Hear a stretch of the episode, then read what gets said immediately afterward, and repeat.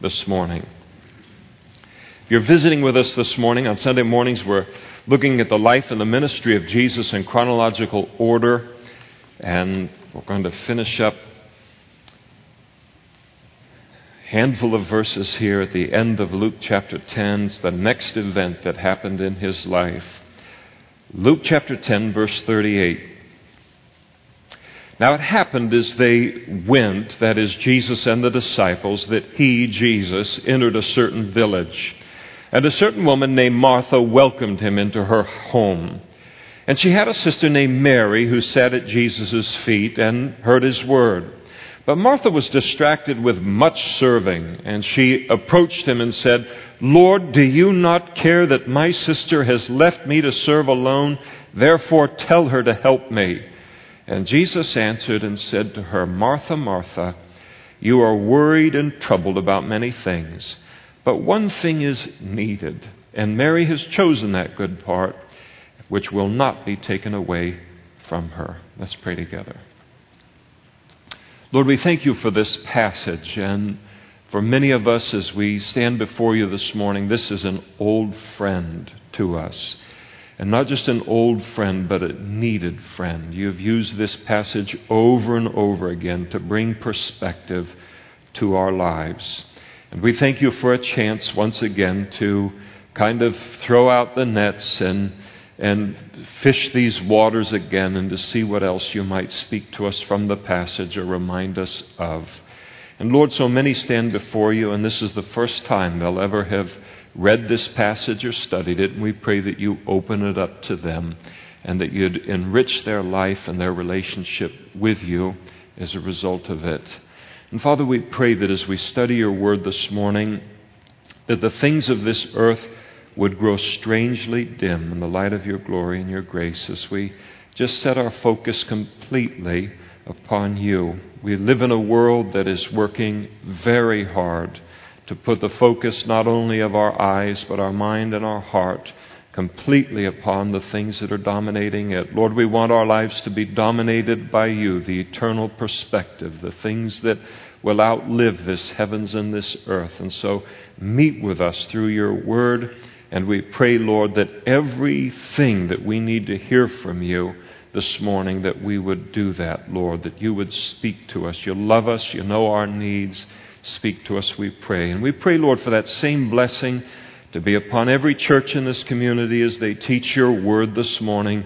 That you would bless them, meet with them, strengthen these churches, strengthen the body of Christ in this community and the surrounding communities, we pray. Lord, strengthen and bless your people.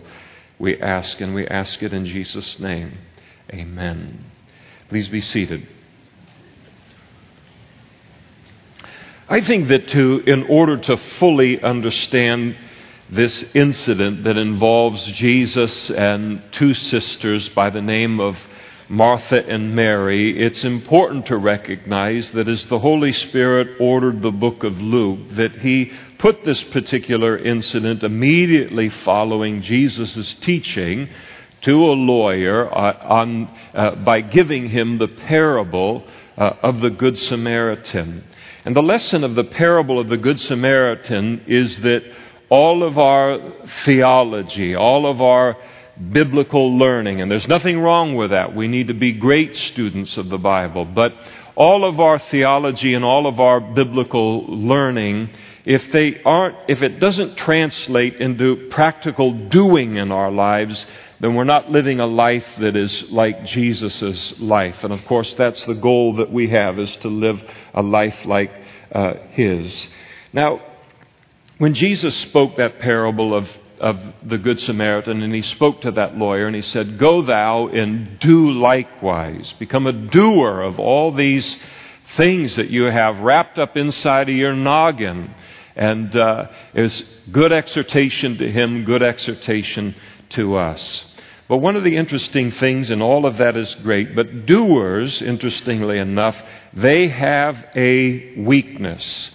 And God addresses the weakness of doers now in this incident with Jesus and Martha and Mary. At this point in Jesus' ministry, he's really only a few short months away from dying on the cross for our sins.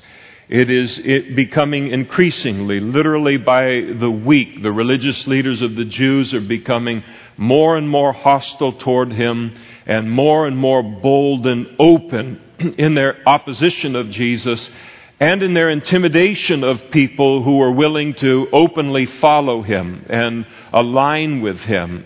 So this was the, the, kind of the tone of things, and for people to follow Jesus and openly associate with him, it was becoming more and more potentially costly for them to do that.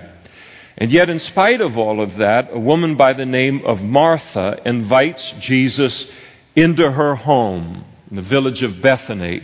Everybody in Bethany would have known that Martha opened her home up to Jesus. So she, in the middle of this hostility, the greatness of her love towards Jesus, she opens her home up uh, of hospitality to him, welcoming him into her home. We know, again, and not from this passage, but from other passages in the, in the Gospels, that this home was located in Bethany. And we also know that Martha had a sister by the name of Mary. They are sisters in this passage. And they also had a brother by the name of Lazarus. And in all likelihood, all three of them lived uh, in this home. Now, Jesus, obviously, he accepts her invitation and uh, comes to the home and receives the extension of her hospitality. And we also know from the Gospels that Jesus was very, very comfortable in this home. Um, Martha and Mary and Lazarus were very good friends of his. They loved him deeply, and uh, likewise, he loved them and appreciated them uh, very, very much. Jesus probably stayed in their home in Bethany uh, very, very frequently when he would make his journeys from the north and the Galilee down to Jerusalem in the south. We notice in the Gospels that when he would come into the city of Jerusalem, that it wasn't his custom to stay there. He wouldn't spend the night there. Typically, he would leave across the uh, Brook Kidron on the eastern side of, of Jerusalem, make his way into the Mount of Olives, and either spend the night out in the open or in a cave or something like that with the disciples, or just make his way over the top of the Mount of Olives. It was only a distance of two miles between Jerusalem and Bethany come to the house of Lazarus and Mary and Martha and spend the night there with his his disciples. And so Jesus is no stranger to this home. He's like a member uh, of the family. And the entire passage, you look at how comfortable everyone is with Jesus in the house, it all testifies to the familiarity everyone had with one another. Jesus comes into the home. Martha immediately begins to make tuna fish sandwiches or whatever she's putting together for dinner. And uh, Mary sits at Jesus' feet listening to his words. And it's really a beautiful picture through verses 38 and 39. Now, notice again in verse 38 the activity that each of these two sisters chose to engage in in, in hosting Jesus. There's Martha, and when Jesus comes, she goes straight into the kitchen now to prepare a meal uh, for Jesus. It's an important to realize. I think Martha is greatly misunderstood by the average Christian. It's important to realize that to go in and, and produce a meal uh, by Martha, that was no small task. Uh, there were no, you know, Safeways or Save Marts. There were no, uh, you know, McDonald's. There were no places to go in and buy food like that. There was no Trader Joe's where you could go in and get the pasta with the sauces all on it and heat it up in seven minutes. I mean, there was none of that. You had to produce all of this from scratch. We also know that Jesus, when he comes to the house, she's just not making lunch or dinner for him. He's come with the whole, the 12, the disciples. You notice in verse 38, they came. So she's preparing a meal from scratch here uh, uh, for at least 15 people. So uh, no small thing that she's tackling. Now, Mary, verse 39, uh, uh, there she chooses, uh, chose to uh, sit at Jesus' feet and to listen to his word. I think that it's interesting to realize concerning Mary, and this is Mary of Bethany, that every time she's mentioned in the Gospels, we find her at Jesus' feet. That's just something that she did. And uh, in those days, when you had a teacher in a private setting. When Jesus would teach out in the open in the courtyards of the temple or wherever, the teacher would sit and the students would stand. But in a private setting, the teacher would sit and then the students would sit at his feet in order to listen to his teaching. And so, what you have going on here is not a conversation where they're chit chatting and saying, Boy, how about that weather? You know, how about those Niners? How about those Raiders? How depressing of a conversation would that be? But they're not talking about the events of the day and chit chatting and all. She's sitting at his feet, and what he's doing is he's speaking about spiritual things uh, into her life. That's the conversation that, that they are having. And so Jesus wasn't in their home just every day. So when he was there, this is what she desired to take away from that kind of, of an experience, to listen to the words of life that came from him. That was Mary's priority. Please do not think that Mary was some kind of a, you know, dreamy eyed, mystical slacker who could never be found anytime there was work to do, you know, and uh, something physical needing to be done. You could never find her. She'd just be off living in her head someplace and being what the world refers to as being so heavenly minded that they're no uh, earthly good. Notice very carefully in verse 40 that Martha accuses her sister of having left her to serve alone. So, at some point in time, in the course of the preparation of the meal, Mary apparently had decided that the meal was very much well at, at hand, the preparation of it, and that to neglect the opportunity to sit at Jesus' feet that would constitute the greater negligence. And so she uh, decides that she is going to now leave that task that appears to be well at hand and now sit at Jesus' feet. And the fact of the matter is that in the passage, uh, Mary was as, as willing uh, to take action and do, do work as, as Martha was. Now, notice Martha's rebuke of Jesus, and it begins here in verse 40. Just know that anytime you and I are tempted to rebuke Jesus for his priorities, that it probably means our priorities are uh, a little bit out of uh, sync with what they should be. So notice the rebuke in verse 40. She accuses Jesus of not caring. You don't care about me. You don't care about the circumstances that I, I find myself in. And she feels that he is showing great insensitivity toward her and allowing Mary to just sit there listening to him. I mean, what a waste of time, you know. And she's been left alone to prepare the meal. And the implication of what she's saying to Jesus here and in the presence of Mary is that what Jesus and Mary are doing does not compare in terms of importance to what she is doing in the kitchen. Now, this is someone who has lost perspective uh, in their life in terms of what is really important in life. And what is uh, less important. And, and so she feels that what I'm doing in this kitchen is the most important thing, and what Mary is doing is secondary. It's optional. I mean, she's just sitting there doing nothing compared to what I'm doing. And Jesus, it's not just her that's at fault, but you're letting her doing it. You're encouraging her. You're an enabler.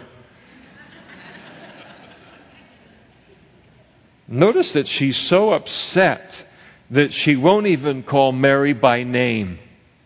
She calls her my sister. I mean, that's, you're really upset when you do that. I can't even say her name, my sister. Now, you think it can't get worse? It does get worse because she then proceeds to command Jesus to stop talking to Mary.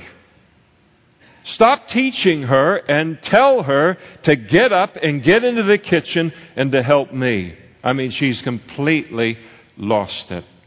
Now, from the vantage point of 2,000 years of human history separating me from that, I can look at it and it's an amusing scene to me in a very sick kind of way. And the reason it's so amusing to me Uh, is because I recognize all of it, almost all of it anyway, in my life. I mean, anyone who has even the smallest bit of, or I mean, of a Martha, uh, anyone that even has the smallest bit of a Martha in them, you recognize that showdown. You recognize that scene. You feel all the emotion of what went on between Martha and Jesus here. Now, the reason behind this rebuke of Jesus by Martha is revealed in the passage. And this is very valuable to us. It wasn't just that she just exploded and went in and said a bunch of things, and you say, wow, what happened to her? The passage tells us what happened uh, to her.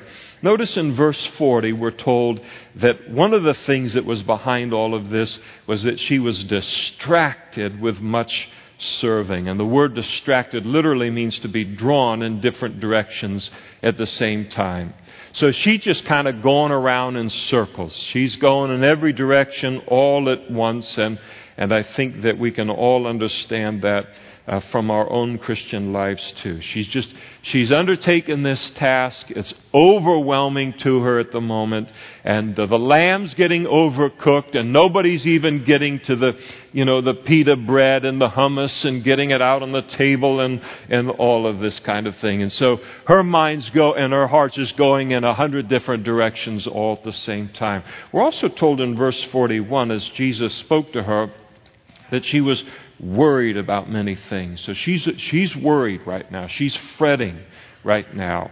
We're also told, verse 41, that she was troubled about many things. So she is agitated.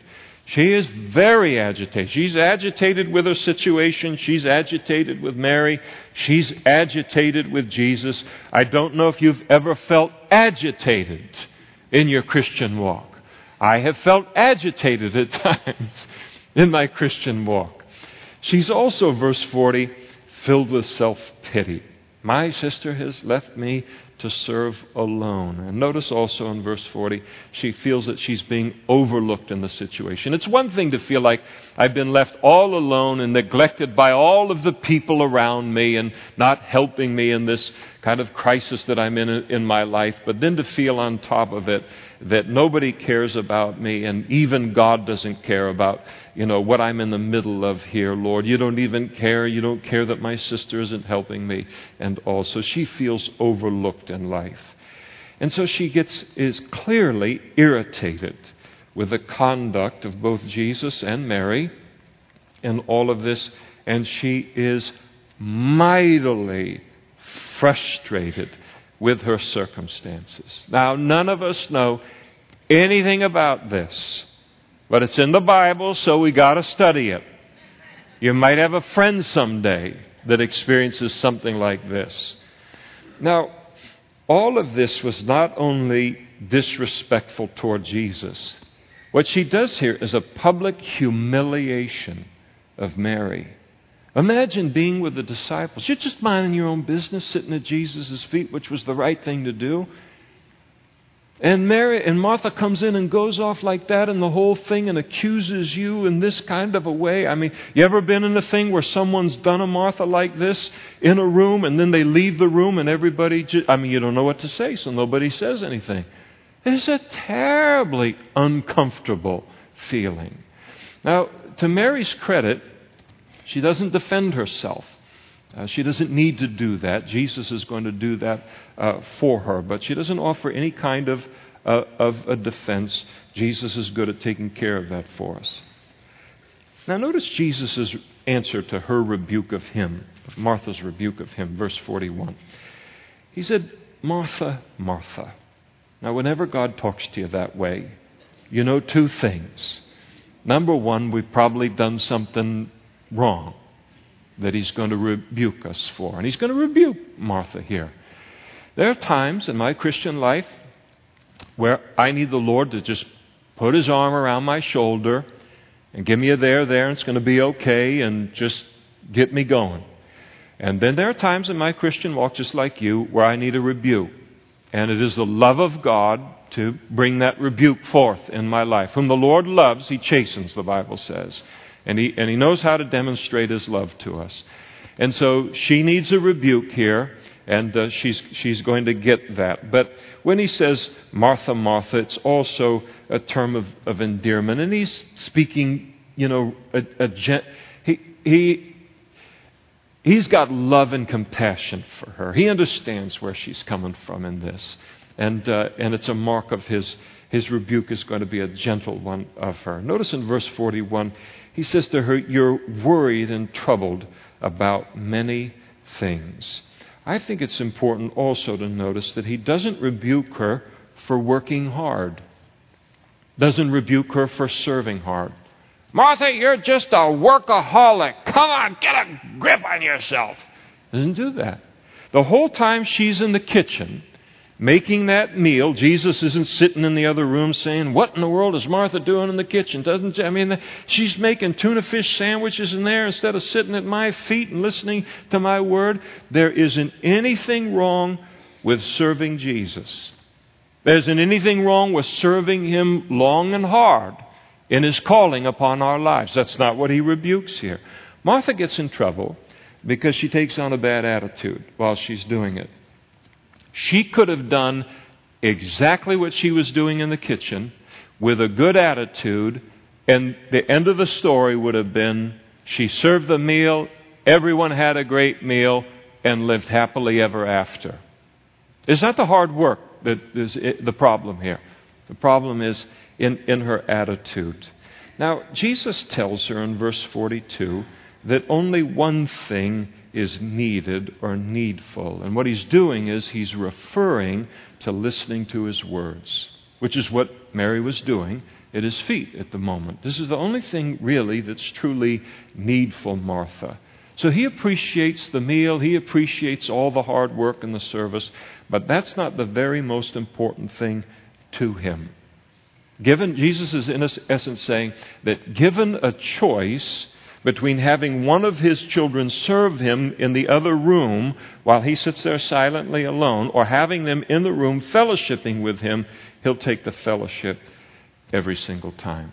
Remember Jesus in John chapter 4 when he was talking with a Samaritan woman, and the disciples went off in, into the city to uh, get some food, bring back some sandwiches from the deli or whatever they could get the food. And they came back, and uh, this woman had already come to know Christ by that time and had gone back into the village now and was becoming an evangelist to the whole city. And, and uh, the disciples looked at Jesus and, and they, you know, wondered about the fact that they said, Rabbi, eat. And he said, I have food to eat of that you know nothing about. And they said, Did somebody bring him food in the meantime? But he was talking about what happened there spiritually. And Jesus, even in that scene, communicating that given a choice between uh, something spiritual happening between him and a person, and then something purely physical, even eating of a sandwich He'll take the spiritual uh, every single time. And Martha has got the priorities all upside down here, and that's what Marthas are, uh, can be prone to do.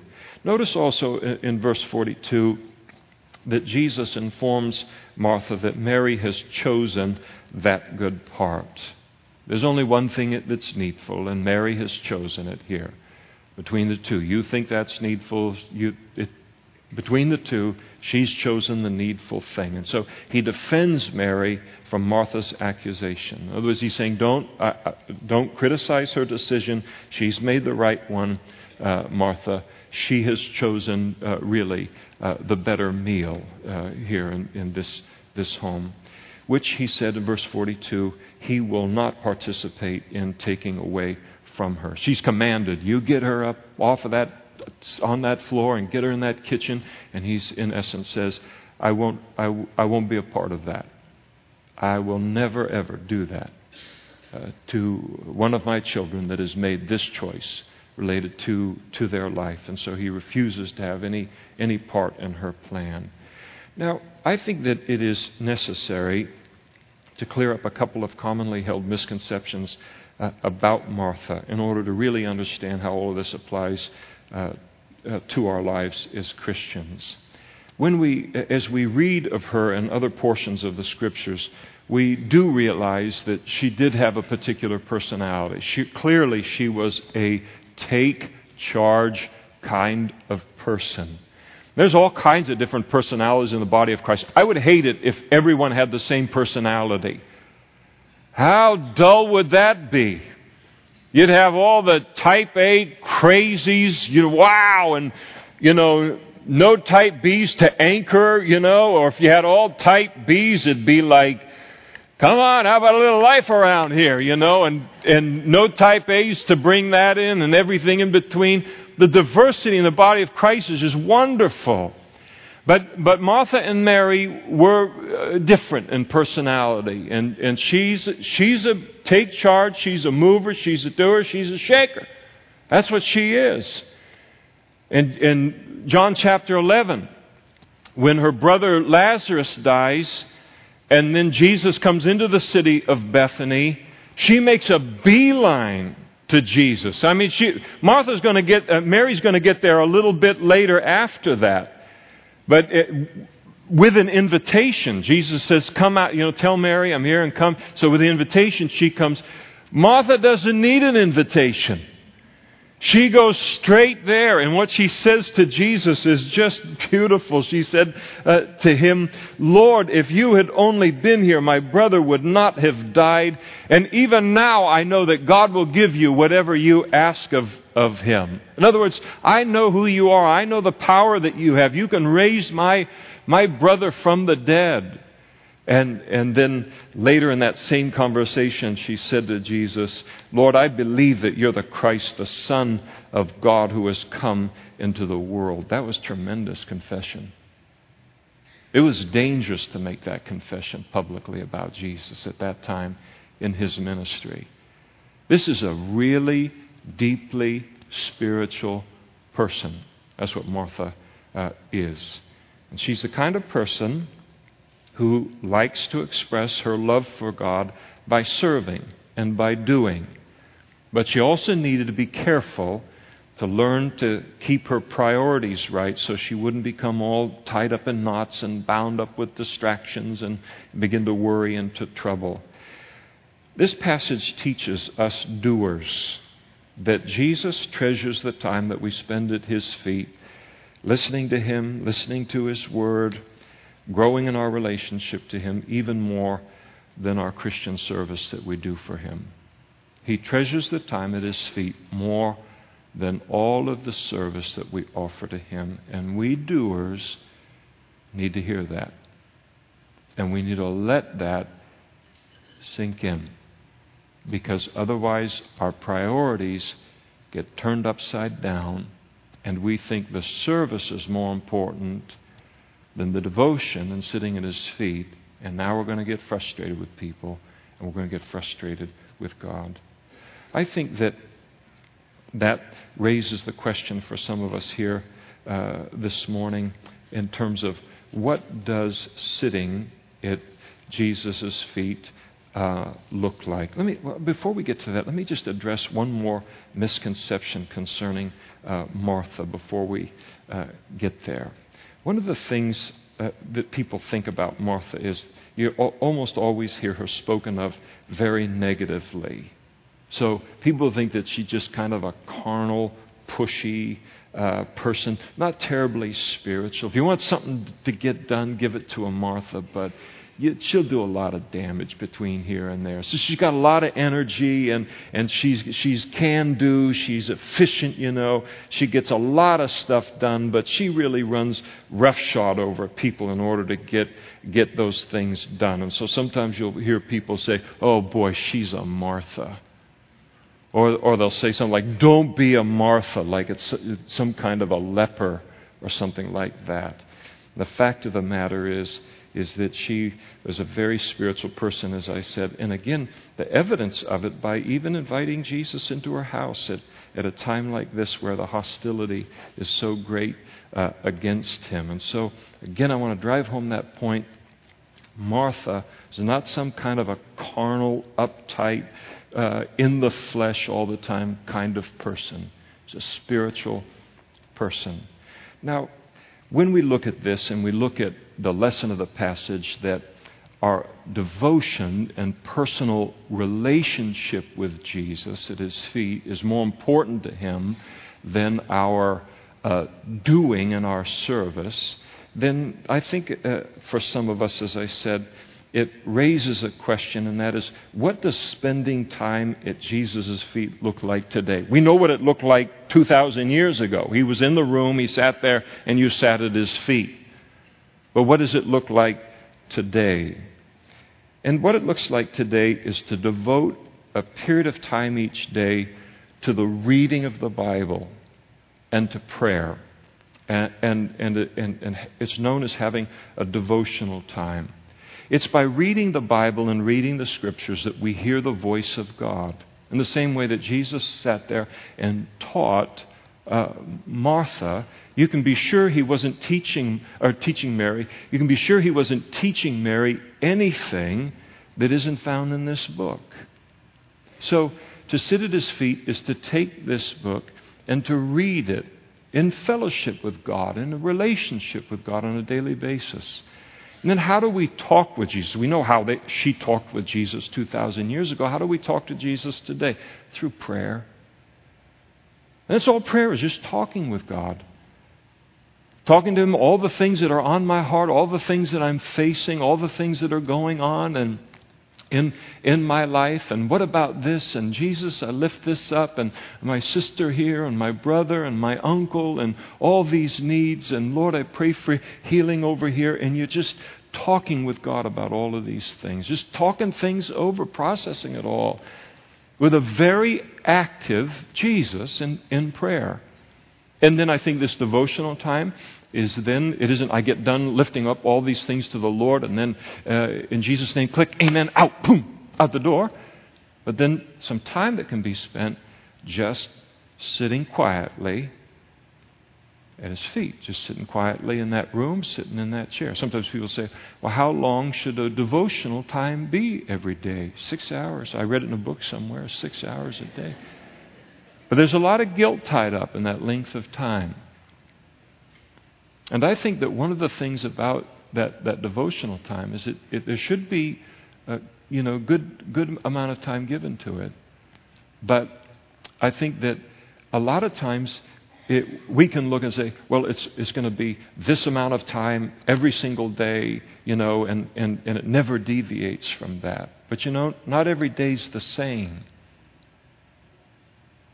And I think that w- one of the things that's good is to say, my devotional time today needs to be as long as is necessary for me to get up from this chair and head out into the world as a Mary and not as a Martha.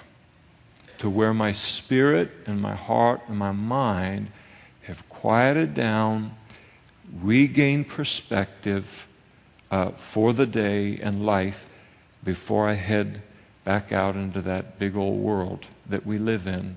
And so that's what a devotional life is. That's how we sit, spend time at, at Jesus' feet. And the Bible teaches that Christianity really is, first and foremost, it's a personal relationship with God. You, do you realize God? And this is Martha's got to hear this. And I know I know Martha like the back of my hand. God did not save us because he was in need of cheap labor. In order to just get a bunch of people so he could get a bunch of things done. He saved us supremely for personal relationship with him. That's what he treasures. I don't know, I don't understand why he wants to spend time with me. I don't know why he would treasure it, but he does. And that our devotional time spent with Jesus means more to Him than even our service. Now, that doesn't minimize the importance of service. You say, well, I'll have a devotional life with the Lord and then I won't serve. It's, it's either or. It's not an either or. We need to serve also. How else am I going to hear one day, Well done, thou good and faithful servant, unless I've been a good and faithful servant? But the service is, it comes after the relationship. Uh, there's hardly any greater damage is done in a local church than Christian service that is being done by people who do not have a devotional life with the Lord. They will do terrible damage in their area of ministry. And so the need not to get these things turned backwards. I've always loved the story, and I, when I first got saved, you know, they didn't have all these books on computers, and I don't know, they probably had computers back in 1980, but they were as big as this section of the room right here, you know. They certainly didn't have Bible programs on them. And I'd saved my nickels and dimes and all that I could to buy one commentary at a time. And I remember the first commentary set that I bought was Harry Ironside's commentary set and uh, have it in my office to this day and reference it. And I remember one time reading him on this whole incident here, and he told a story in that book that has stuck with me through the years, and I think it's very, uh, very, very valuable. Uh, and he told the story of a man who had lost his wife, and uh, and she had left the the husband, the father, with one daughter, and he loved to uh, have time with her. Uh, but being a busy man, uh, the father could only spend uh, evenings together with her. And so he'd come home from work, and after dinner, they'd spend several hours together. And one or the other would read to the other, and she'd play and she'd sing for him. And, and he found great, great blessing in the company of his, uh, his child. And it was getting a little bit toward the end of the year, and the daughter said to him one evening, You'll excuse me tonight, Father. I have something I should do in my room. And, and uh, so she excused herself, and the same thing happened the next night, and the next night, and the next night, uh, much to his disappointment. And, but over time, he got used to it, and he didn't like to ask her what she was doing uh, that had uh, caused her to leave him alone. And then finally, on Christmas morning, she comes into his room and cried out, Merry Christmas, Dad, and handed him a pair of crocheted slippers that she had made for him. And he thanked her profusely for the gift, but he said, I would have rather had, much more rather have had all those lonely evenings than these slippers, beautiful and as comfortable as they are. And I don't know how that impacts you, but it really helps me to realize that my work, and, and I try to work hard as unto the Lord and to serve Him, but it's only crocheted slippers compared to, the t- to Him, to the time that's spent sitting at His feet. And that's the truth of it. He would prefer our fellowship every time, even above our service. I think we also learn from this passage some signs that we aren't spending enough time at Jesus' feet. See, how can I know that if whether I'm spending enough time at Jesus' uh, feet? And I think that we'll recognize uh, most, if not all, of these things. A sure sign that I'm not spending enough time at Jesus' feet is being distracted in my Christian life, being pulled in all different directions by the circumstances in my life. In other words, the circumstances are driving me now uh, rather than God. Another sure sign is that, and they all come from Martha here, is that feeling of being overwhelmed it means I've lost perspective here. I'm carrying the weight of it on my own. Becoming filled with self pity is a sure sign that I need more time at His feet. Worry is a sure sign that I need to spend more time at His feet. And boy, we live in an hour, don't we, in the history of our nation where worry wants to really grab a hold of us. Becoming frustrated with people is a sure sign I need more time at His feet. Becoming frustrated with God is a sure sign. Impatience with people. Again, I know you know nothing of this, neither do I, but it's good to know. Agitation toward other people. Here's a good one. When I begin to treat other people rudely, it's a sign I need to spend more time in God's Word and in prayer with Him. When I get bossy with people, when I begin to uh, treat people with a clear lack of sensitivity toward their feeling and without a respect for them, whether it's coworkers or family members or spouses or, or in Christian service or people in general. All these are signs that I've lost perspective in my Christian life, and the only way to regain it is to sit at Jesus' feet. Period. You cannot pick up the greatest classic Christian book and read it and have the priorities turned around as a result in the way that it happens with spending time at Jesus' feet. I mean, it's supernatural. That's where everything gets turned around. And, and so when things, when I get like this, and one of the great blessings of this passage, when God brings it to my remembrance, is boy, I've got to find some place and sit down and be with Him right now. I'm running roughshod over people. I don't tend to do that, but I can do it in my heart and know I'm now just a step away from doing it out loud or doing it in, in actions.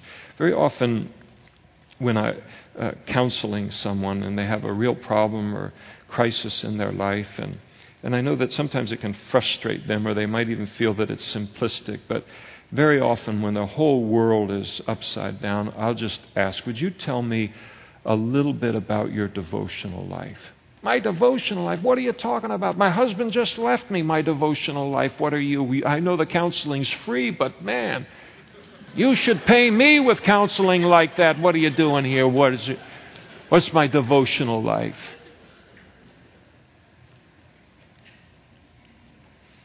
And not always, but almost always, the person will say something like, You know, I really don't have one. And they're embarrassed, and I don't do it to embarrass people. Or say, You know, I used to have one, but you know, I, I, I really don't have that anymore. The pressures of life, that, that's, that got crowded out a long time ago. And I never ask that question to condemn people or, or, or anything like that, but it helps me to understand where to begin in the situation. Because you can pour a mountain of time and you can give mountains of counsel. But if that isn't in place, that life and that situation will not turn around. Everything begins there.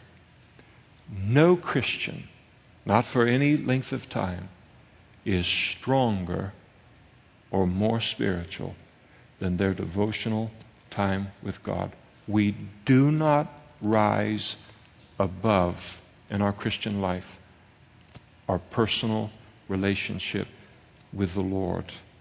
And I think that it's important to realize that when the pressures of life and the crises of life they, they come down on us and they do come down on us so often when there's that pressure the temptation is to cut there and it's the world worst decision because what really needs to happen is to lengthen that time during those periods of crisis.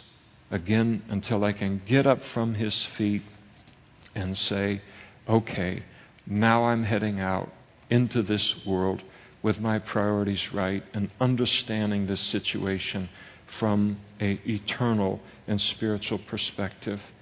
Would you notice, and I think it's vital also, and I, I close with this, would you notice that all of this begins with a choice? Jesus said in verse 42 one thing is needed, and Mary has chosen that good part.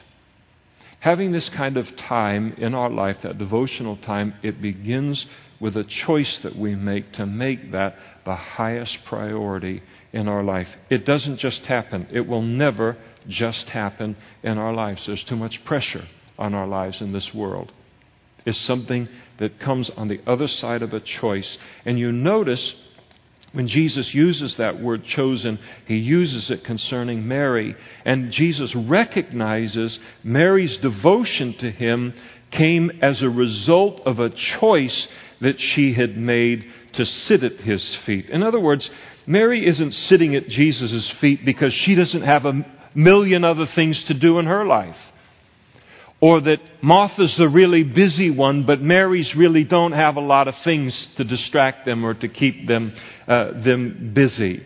She, she has chosen to sit at Jesus' feet because she's made it a priority above all these other things. And so Martha, Jesus is saying, Martha, Martha, Mary has said no to something else in her life in order to say yes to being with me. When he says, Mary chose to do this, you don't choose unless you have options. Jesus, did, Jesus didn't say, well, Mary does this because it's the only thing happening. I mean, television and radio are thousands of years away. What else is she going to do? No, she, you choose when you have options. Mary had tons of options of other things to do than to sit at Jesus' feet. And I think it's unfair for those who are more of Martha's personality to, and I've heard it, to dismiss Mary as one who just naturally gravitated toward the feet of Jesus. That's just her personality type. That's just the way that God made her, and she just does it so easily and she does it so effortlessly. She doesn't know how hard this is for me as a Martha, and, and we can tend to say that kind of thing. Well, you, you, about other people. Well, she's just a natural Mary. So for her to spend time at Jesus' feet, I mean, it just, it, it's effortless. It, it comes very naturally to them. That's a cop out. And that's unfair to do to a Mary. And it's a complete misunderstanding of Mary. Mary took that time because she chose to make it that priority. She sat at Jesus' feet because she chose to do that. She had all the urgencies in life that Martha had all of the competition for her time and her mind and all of those things and and, uh, and, and but she resisted them deliberately chose to make this a priority in her life.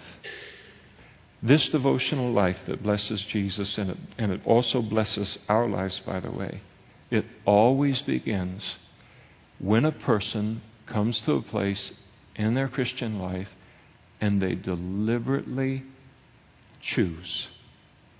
I am going to make this a part of my daily life. You can't guilt people into this. You can't condemn them into this. You can't beat them into this. It is their choice. And the beautiful thing is the Holy Spirit's at work in all of this. Where the Holy Spirit gives us the will to do and the power to do of God's good pleasure. And the Holy Spirit puts within our hearts, if we'll just quiet it down enough, the Holy Spirit puts within our heart a desire for this to be a part of our lives. And then He gives us the power to make that choice and then to do it each day. And then as we do it each day, the Holy Spirit has a way of then making that the single most important part of our day, where we would be willing to jettison virtually everything else in order to make room for that. I think that a further evidence of Martha's deep spirituality is evidenced by the fact that she took this teaching to heart and she allowed it to change her life. Later on, we'll see her in John chapter 12, and we'll find her again in this very same situation. Jesus in the house, all of the disciples in the house. She's preparing a meal for an equally large group, and this time, not a single complaint. She's in there doing it with complete joy, completely blessed. And I think doubtless because she had God's peace in her heart, that the peace that comes with putting first things first, the peace that comes with having learned to spend time at Jesus' feet, and then doing everything after that in the afterglow of what happens between us and them in the Lord during that time. It's really a beautiful passage of Scripture. It's a needed passage of Scripture for all of our, our lives. Christianity really is a relationship with God. And while we can lose sight of that every once in a while, Jesus never loses sight of it. It is the priority. He loves to spend time with his children. Let's stand together and we'll pray.